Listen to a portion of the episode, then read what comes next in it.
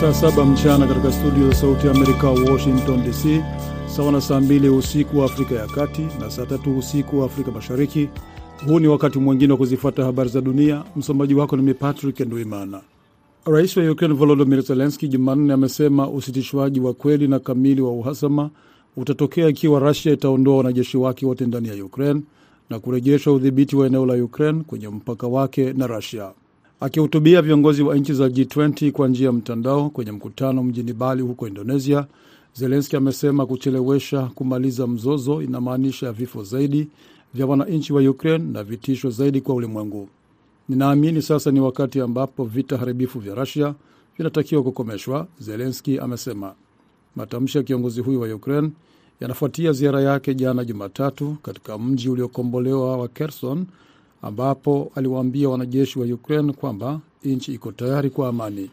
Rais wa Marekani Joe Biden akizungumza Jumatatu kwenye mkutano na waandishi wa habari huko Indonesia ameutaja ukombozi wa mji wa Kherson kuwa ushindi mkubwa kwa serikali ya Kiev. Rais wa shirikisho la kandanda duniani Gianni Infantino ametoa wito wa kusitishwa kwa mwezi mmoja vita vya Rusia nchini Ukraine, ikiwa ni sawa na wakati kombe la dunia linafanyika nchini Qatar. Kiongozi huyo wa FIFA alisema hayo wakati wa chakula cha mchana kwenye mkutano wa viongozi wa mataifa 20 tajiri duniani G20 mjini Bali, Indonesia leo Jumanne. Akiwahutubia viongozi hao, Infantino amesema kwamba mashindano ya kwanza ya kandanda duniani kufanyika Mashariki ya Kati yanaweza kuchochea kuchukuliwa hatua chanya ili kuwasilisha ujumbe wa matumaini. Rusia ndiyo iliandaa michuano ya mwisho ya kombe la dunia mwaka 2018 na ikafika robo fainali, wakati Ukraine ni miongoni mwa nchi zinazojaribu kuandaa fainali za mwaka wa 2030. Unaendelea kusikiliza habari za dunia moja kwa moja kutoka jiji kuu la Marekani, Washington DC. Waziri mkuu wa Ethiopia Abi Ahmed Jumanne ameapa kutekeleza kwa uaminifu makubaliano ya kusitisha mapigano kati ya serikali yake na vikosi vya Tigrei ambayo anasema ni muhimu ili kuhakikisha amani ya kudumu inapatikana. Makubaliano hayo yaliyosainiwa tarehe 2 Novemba yaliridhia kumaliza vita vya miaka miwili ambavyo viliharibu eneo la Tigrei, kuua maelfu ya watu, kuwahamisha kwenye makazi yao mamilioni ya wengine na kutishia umoja wa taifa hilo la pili lenye idadi kubwa ya watu barani Afrika. Serikali ya Abi na wawakilishi kutoka Tigrei Jumamosi walisaini makubaliano zaidi ya kutekeleza usitishaji mapigano. Tumepiga hatua moja mbele, tumejadiliana, tumekubaliana na kutia saini. Jambo la kufuata linalotarajiwa kutoka kwetu litakuwa kutekeleza kwa uaminifu kile tulichoahidi kufanya, amani idumu, Abi ameliambia bunge la Ethiopia baada ya kusikiliza maswali ya wabunge. Ivory Coast itaondoa wanajeshi wake hatua kwa hatua ndani ya kikosi cha Umoja wa Mataifa cha kulinda amani nchini Mali ifikapo Agosti mwaka 2023 kulingana na barua rasmi ambayo shirika la habari la AFP limeiona leo Jumanne. Kwa amri ya serikali ya Ivory Coast, tume ya kudumu inathibitisha kuondoka kwa wanajeshi na polisi wa Ivory Coast wanaohudumu katika kikosi cha MINISMA. Barua iliyotumwa kwa kikosi hicho inasema. Barua hiyo inaongeza kuwa zoezi la kupeana zamu kwa vikosi vya Ivory Coast ambalo lilikuwa limepangwa Oktoba na Novemba mwaka huu halitafanyika tena. Hakuna sababu rasmi kuhusu uamuzi huo iliyoelezwa katika barua hiyo, lakini mvutano kati ya Ivory Coast na Mali uliongezeka tangu wanajeshi 49 wa Ivory Coast walipokamatwa baada ya kuwasili kwenye uwanja wa ndege wa Mali hapo tarehe 10 Julai na kutajwa kuwa ni mamluki. Maafisa wamesema leo Jumanne kwamba raia mmoja wa Palestina ameua Waisraeli watatu katika ukingo wa magharibi unaokaliwa kimabavu na kuchoma kisu vibaya wanaume wawili na kuwapiga kisu wengine kadhaa kisha kumuua mwingine kwa kutumia gari la wizi kabla ya kujiua mwenyewe kwa risasi. Shambulio hilo baya limetokea saa chache kabla ya Israeli kuapisha bunge lake jipya, huku wabunge wenye msimamo mkali wa mrengo wa kulia wakiwa tayari kuwa mawaziri wakiapa kuwa watapambana na ghasia za Wapalestina. Mwisho wa habari za dunia kwa wakati huu, lakini hapa studio mnaendelea na mwenzangu Kenneth Bwire katika kipindi cha Kwa Undani. Patrick Nduimana nina wageni nikiwatakia usiku mwema.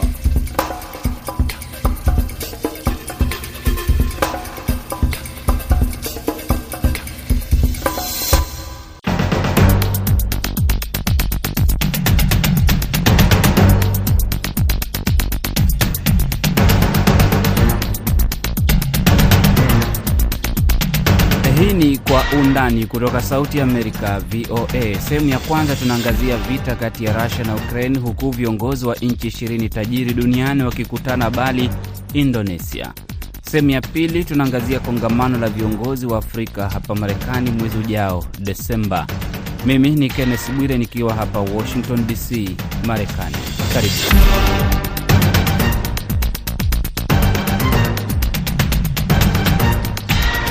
Baada ya kudhibiti Kherson kutoka kwa wanajeshi wa Russia na kuendelea kupata ahadi ya msaada zaidi kutoka kwa Marekani, Ukraini inaonekana kupata nguvu zaidi kuendelea kupigana kwa nia ya kushinda nguvu Russia ambayo ilivamia nchi hiyo kijeshi Februari mwaka huu.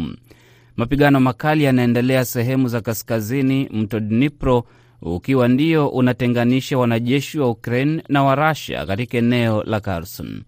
Wataalamu wa usalama wa Uingereza wanasema kwamba Ukraine sasa inadhibiti vita hivyo na kwamba wanajeshi wa Russia wanatafuta kinga kulingana na mashambulizi ya Ukraine. Mojawapo ya mikakati ya Russia huenda ikawa kuelekea katika mji wa viwanda wa Bakhmut mashariki mwa eneo la Donbas ambapo wanajeshi wa Rasha wamekuwa wakijaribu kwa miezi kadhaa kuingia, lakini bila mafanikio. Jenerali mstaafu wa Marekani Ben Hodges amesema kwamba hakuna haja ya wanajeshi wa Ukraine kuwa na haraka kufuata wanajeshi wa Russia katika ng'ambo ya pili ya mto Dnipro. Kuna wasiwasi kwamba wanajeshi wa Russia wanaweza kushambulia mji wa Kherson kwa makombora baada ya kujipanga upya katika sehemu za mashariki. Kulingana na Gojes, wanajeshi wa Russia wanaweza kukabiliwa na mashambulizi makali kutoka kwa wanajeshi wa Ukraine kutokea Kharkiv na kuwasukuma kuelekea mji ambao umeharibiwa sana wa Mariupol karibu na bahari ya Azov. Amesema kwamba wanajeshi wa Rasha wanaweza kushambuliwa kwa urahisi kutoka sehemu walipo. Lakini je, kujiondoa kwa wanajeshi wa Rasha katika mji wa Kherson ni mkakati wa kivita ama ni ishara za Rasha kuanza kukata tamaa na kuondoka Ukraine? Muhammad Abdurrahman ni mchambuzi wa vita vya Ukraine, yupo Ujerumani. Huo ni mkakati wa kujiondoa kwa hivi sasa na kuangalia jinsi Urusi itakavyoendelea na mkakati wake wa kijeshi katika ardhi ya Ukraine. Kwa nini ninasema hivyo? Ni kwamba bado msimu wa baridi haujapiga kasi, baridi bado haijawa kali, na majeshi ya Urusi yameondoka yakiuacha mji wa Kherson ukiwa hauna maji wala umeme na hali kadhalika bado kuna shida miongoni mwa raia, makazi mengi yameharibiwa. Kuna taarifa za hasara kubwa ya raia, kumegundulikana makaburi ya halaiki kama alivyoeleza rais wa Ukraine Vladimir Zelensky wakati alipoutembelea mji huo. Kwa hivyo mimi naamini kwamba huu ni mkakati wa muda mfupi na sitoshangaa ikiwa wanajeshi wa Urusi watarudi tena Kherson au baada ya muda wataendelea kushambulia kwa makombora makali mji huo, kwa sababu litakuwa pigo kwa Putin kweli, iwapo atauacha mji huo uwe katika hali ya kwamba umekombolewa, kwa kuzingatia kuwa alitangaza kwamba Kherson ni sehemu ya yale maeneo yaliyokombolewa na Urusi na kwamba yatakuwa ni sehemu ya Urusi daima ikijiunga na jamhuri zile zilizojitangaza hapo kabla za Donetsk na Luhansk na hali kadhalika eneo la Crimea ambalo lilitekwa na Urusi mwaka elfu mbili kumi na nne. Kwa hivyo kwa kuwa vita bado vinaendelea na hivi tunavyozungumza tu kumekuweko na taarifa kwamba Warusi waliushambulia mji mkuu, wilaya moja ya mji mkuu Kiev kwa makombora, inaonyesha kwamba bado mapigano yanaendelea, na hivyo hakuna sura yote iliyojitokeza kwamba kuna suluhisho la kupatikana usimamishaji mapigano kwa hivi sasa. Mshauri wa usalama wa taifa katika White House Jake Sullivan ameambia waandishi wa habari kwamba Marekani itaendelea kutoa msaada wa kijeshi kwa Ukraine ili kuwaweka wanajeshi wa Ukraine katika nafasi nzuri zaidi ya kuendelea kupambana. kumekuwepo ripoti kwamba hatua ya wanajeshi wa Rasha kupata pigo katika vita hivyo inaweza kutoa fursa nzuri kwa Ukraine kutaka mazungumzo na Rasha kumaliza vita hivyo, ikitumia hoja ya kupata nguvu zaidi katika vita hivyo. Lakini Jake Sullivan amesema kwamba fikra hizo zinakosa kutilia maanani kwamba maswala ya msingi kwamba Rasha inaendelea kusema kwamba inamiliki sehemu za Ukraine ambazo imejitengea kimabavu. Jenerali wa ngazi ya juu wa Marekani Mark Milley alisema wiki iliyopita alipoulizwa kuhusu uwezekano wa kufanyika mazungumzo kwamba kama kuna nafasi ya kufanyika mazungumzo na kuleta amani, fursa hiyo itakumbatiwa. Rais wa Ukraine Volodimir Zelenski alitembelea wanajeshi wa Ukraine mjini Kherson Jumatatu na kusema kwamba Ukraine ilikuwa tayari kwa amani, lakini iwapo tu mipaka yake itaheshimiwa. Katibu mkuu wa NATO Jens Stoltenberg amesema kwamba ni Ukraine kufanya uamuzi kuhusu masharti inayoweza kukubali ndipo vita hivyo vimalizike, akiongezea kwamba muungano wa NATO utaunga mkono uamuzi wa Ukraine. Stoltenberg hata hivyo amesema kwamba hawatafanya makosa ya kudhani kwamba Russia imeishiwa na mkakati na kwamba bado wanadhibiti sehemu kubwa ya Ukraine na kuongezea kwamba linalohitajika ni kuunga mkono Ukraine. Russia iliingia Ukraine kwa lengo kubwa la kuondoa utawala wa Kiev. Lengo kubwa lilipoonekana kutofanikiwa kwa haraka, ikaamua kujitengea sehemu nne za Ukraine na kuziweka chini ya Russia baada ya kuandaa kura ya maoni iliyosimamiwa na wanajeshi. Imepoteza sehemu kadhaa za Ukraine ikiwemo sehemu kubwa na muhimu ya Kherson na hivyo kupelekea maswali kuhusu lengo kubwa la Russia kwa sasa. Nia ya Ukraine e, ni kwamba kuyakomboa maeneo yote ambayo yanashikiliwa bado na Urusi, na wakati ambapo eneo la Donbas ikiwa ni pamoja na zile jamhuri mbili nilizozitaja za Donetsk na Luhansk likiwa bado mikononi mwa wanajeshi wa Urusi sawa na eneo la Crimea, majeshi ya Urusi yangali katika ardhi ya Ukraine na kuwa hayajashindwa kabisa. Kwa hivyo ni jambo la kusubiri na kuona vipi vita hivi vitaendelea, lakini kama alivyosema Rais Vladimir Putin tangu awali baada ya kuivamia Ukraine Februari ishirini na nne ni kwamba atahakikisha Ukraine inarudi katika mamlaka ya Urusi, akidai kwamba Ukraine kijiografia na kiasilia imekuwa ni eneo la Urusi, lakini ilijiondoa tu kutokana na kile alichokieleza kwamba ni makosa ya kusambaratika kwa ile iliyokuwa Urusi kubwa, yaani jamhuri zile kumi na tano za ule muungano wa Kisovieti ambao ulisambaratika mwaka elfu tisa mia tisini na moja na kila upande e, kujitangaza kuwa ni jamhuri huru.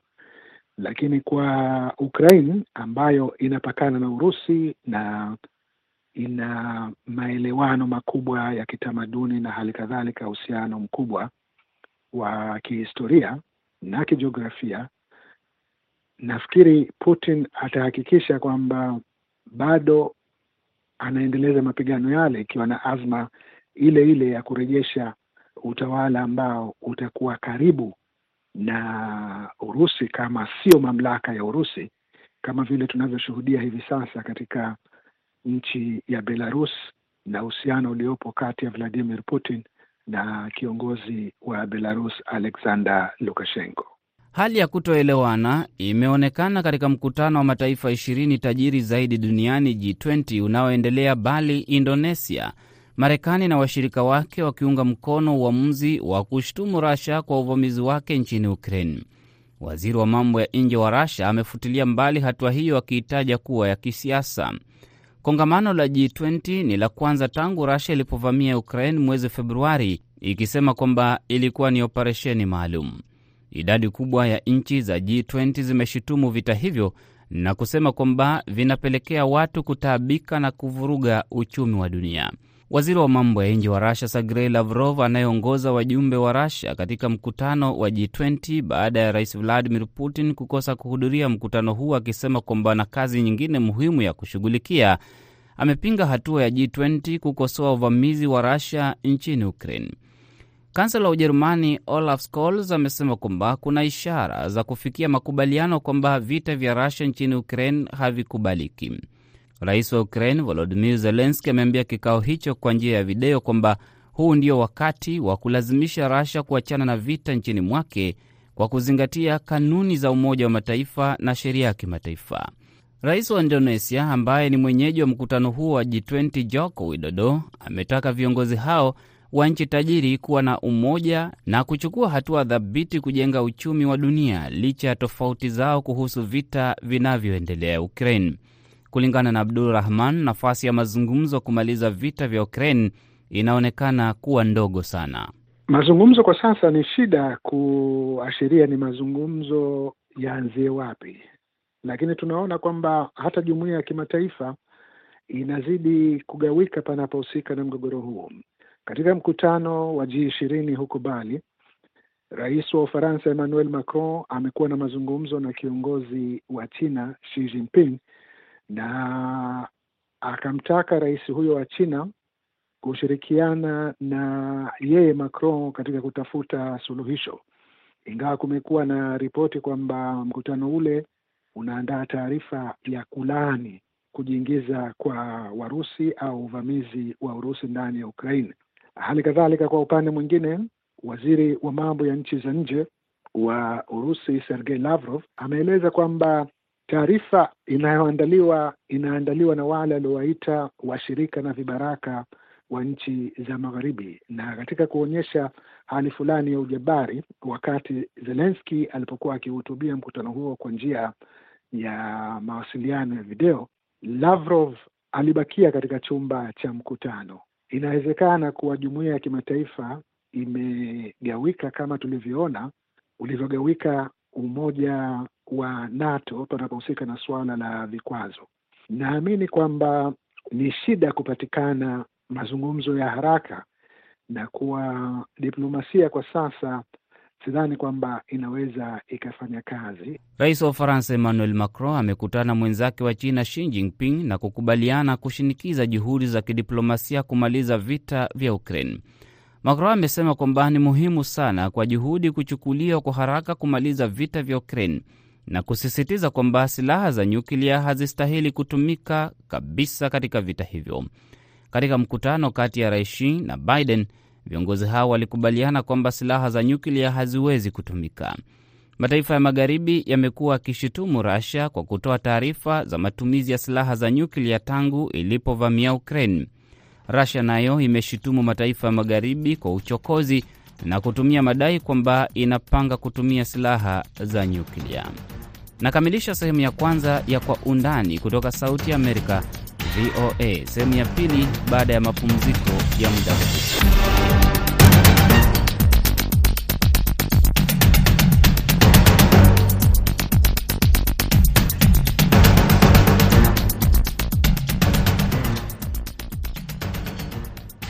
Karibu katika sehemu ya pili ya Kwa Undani kutoka Sauti ya Amerika, VOA. Mimi ni Kenneth Bwire. Viongozi kutoka mataifa yote ya Afrika wanatarajiwa hapa Washington DC, Marekani, kwa mwaliko wa rais wa Marekani Joe Biden kwa kongamano kuhusu ushirikiano wa kibiashara, usalama, diplomasia, miongoni mwa mengine, kati ya Marekani na mataifa ya Afrika. Kongamano hilo litafanyika kuanzia Desemba 13 hadi 15.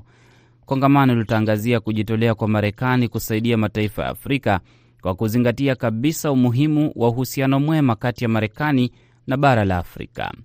Rais wa Marekani Joe Biden amesema kwamba anatarajia kufanya kazi na serikali za mataifa ya Afrika, mashirika ya kijamii, Waafrika wanaoishi hapa Marekani, sekta ya kibinafsi, ili kuendelea kutekeleza malengo ya pande zote kwa uhusiano bora kati ya Marekani na Afrika. Kuangazia maswala yenye uzito mkubwa katika uhusiano kati ya Marekani na Afrika, naungana na Mini Mwidau, mchambuzi wa siasa na diplomasia, akiwa Toronto, Canada. Amin, miaka mingi Marekani imekuwa rafiki sana wa nchi za Afrika, hasa zile nchi ambazo kwa kufikia sasa zimeonekana kukua kiuchumi. Ukitaja Afrika Kusini, ukitaja nchi kama Ghana, utaje nchi kama Kenya kule Afrika Mashariki, na nchi ambazo zimeonekana sio tu kiuchumi, lakini kuimarika kiusalama vile vile.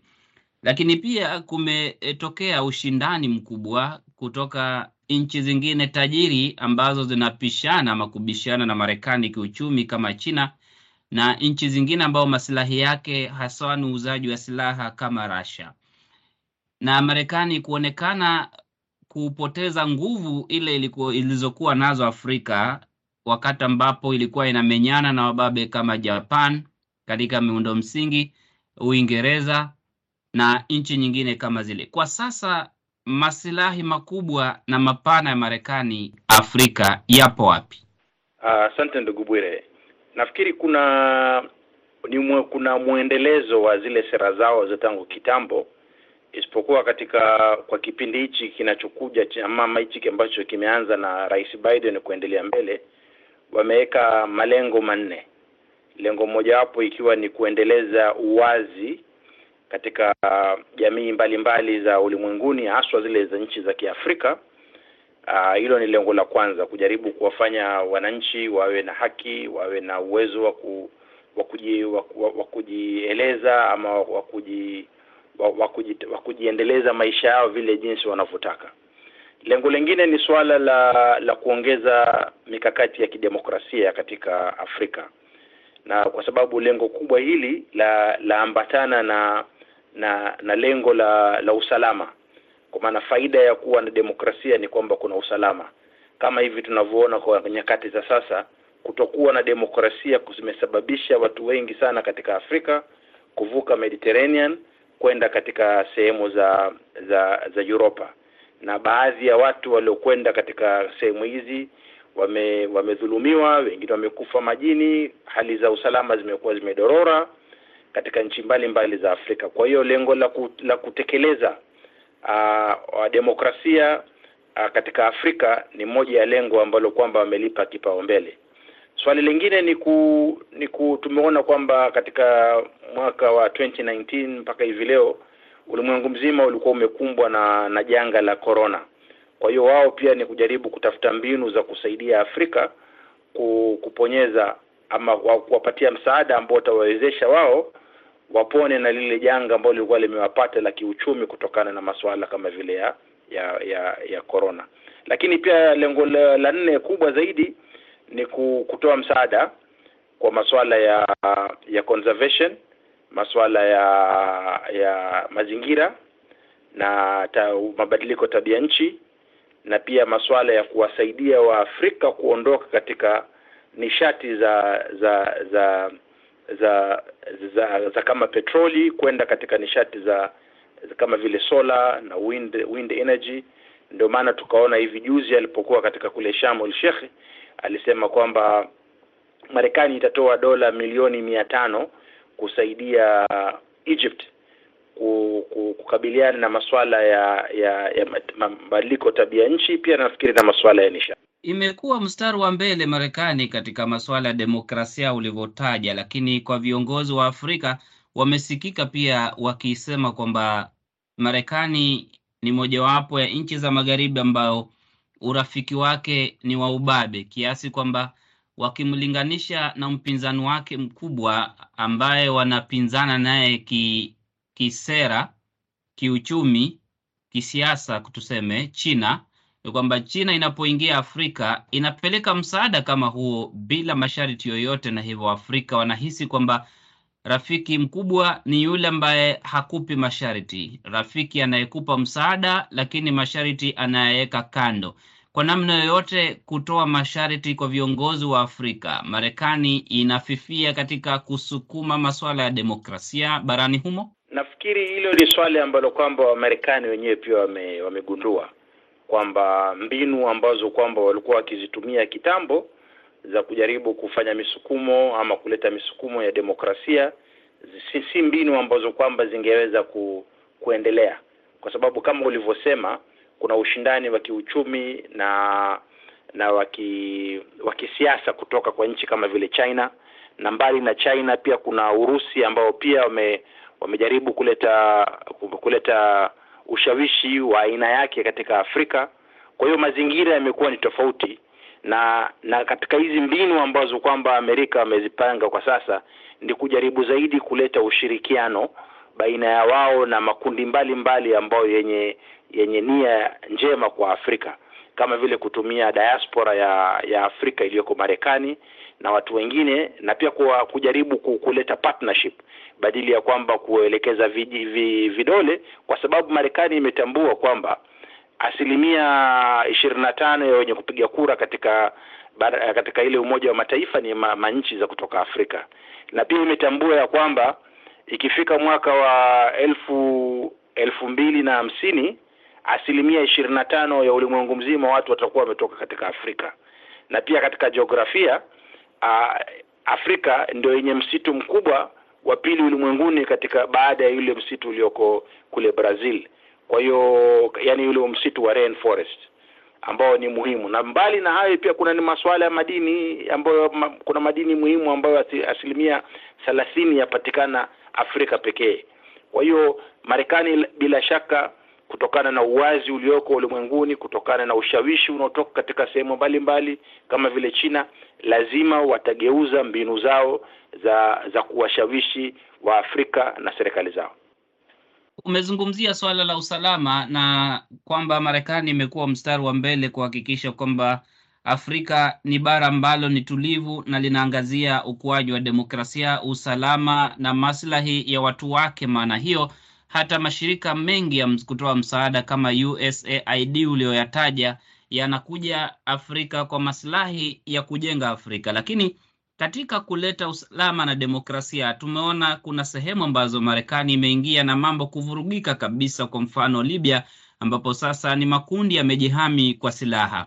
Marekani pia imejaribu kusaidia nchi nyingine, lakini migogoro inaonekana kuongezeka. Mfano, ukipigia kule Msumbiji, Cabo Delgado, makundi yamejihami.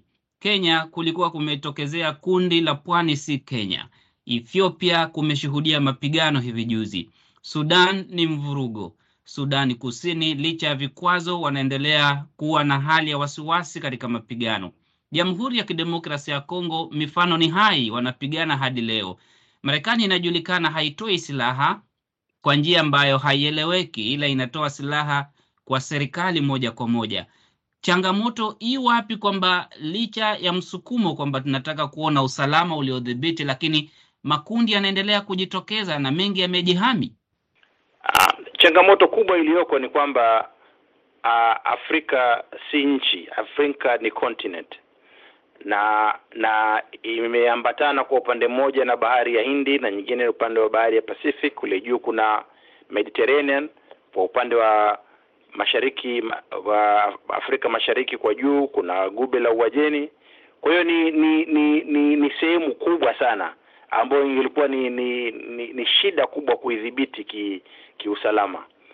Kazi iliyoko ni kujaribu kutafuta mi, uh, mi, nini ushirikiano wa Marekani pamoja na mataifa mengine, kwa sababu hizo sehemu zote ulizozitaja ambazo kwamba zina zina changamoto za usalama katika Afrika, hakuna hata mmoja wapo ambayo ina kiwanda cha kutengeza mizinga ama silaha zinazotumiwa kwa wingi katika kupigana kupigana. Kwa hiyo ilikuwa lazima kuwe na ushirikiano baina ya nchi za Afrika na nchi za kimataifa, Marekani ikiwa mstari wa mbele kuhakikisha kwamba chanzo cha silaha hizi zinapotoka kumekoma, kwamba haziwezi kuingia katika Afrika. Mbali na hapo, alafu baadaye tena walete kwamba kuwe na mazungumzo baina ya viongozi mbalimbali wa nchi zile zinazohusika na na na mapigano pamoja na nchi jirani ambazo kwamba kwa mfano kama vile nchi ya Somalia, japokuwa kuna vita ndani ya nchi, lakini vita hivi hivi vyachangiwa na majirani walioko karibu. Asante sana Amini Mwidau. Asante msikilizaji kwa kusikiliza Kwa Undani kutoka Sauti ya Amerika, VOM kutoka Washington DC hapa Marekani. Basi niruhusu nikutakie wakati mwema. Mimi ni Kenneth Bwire.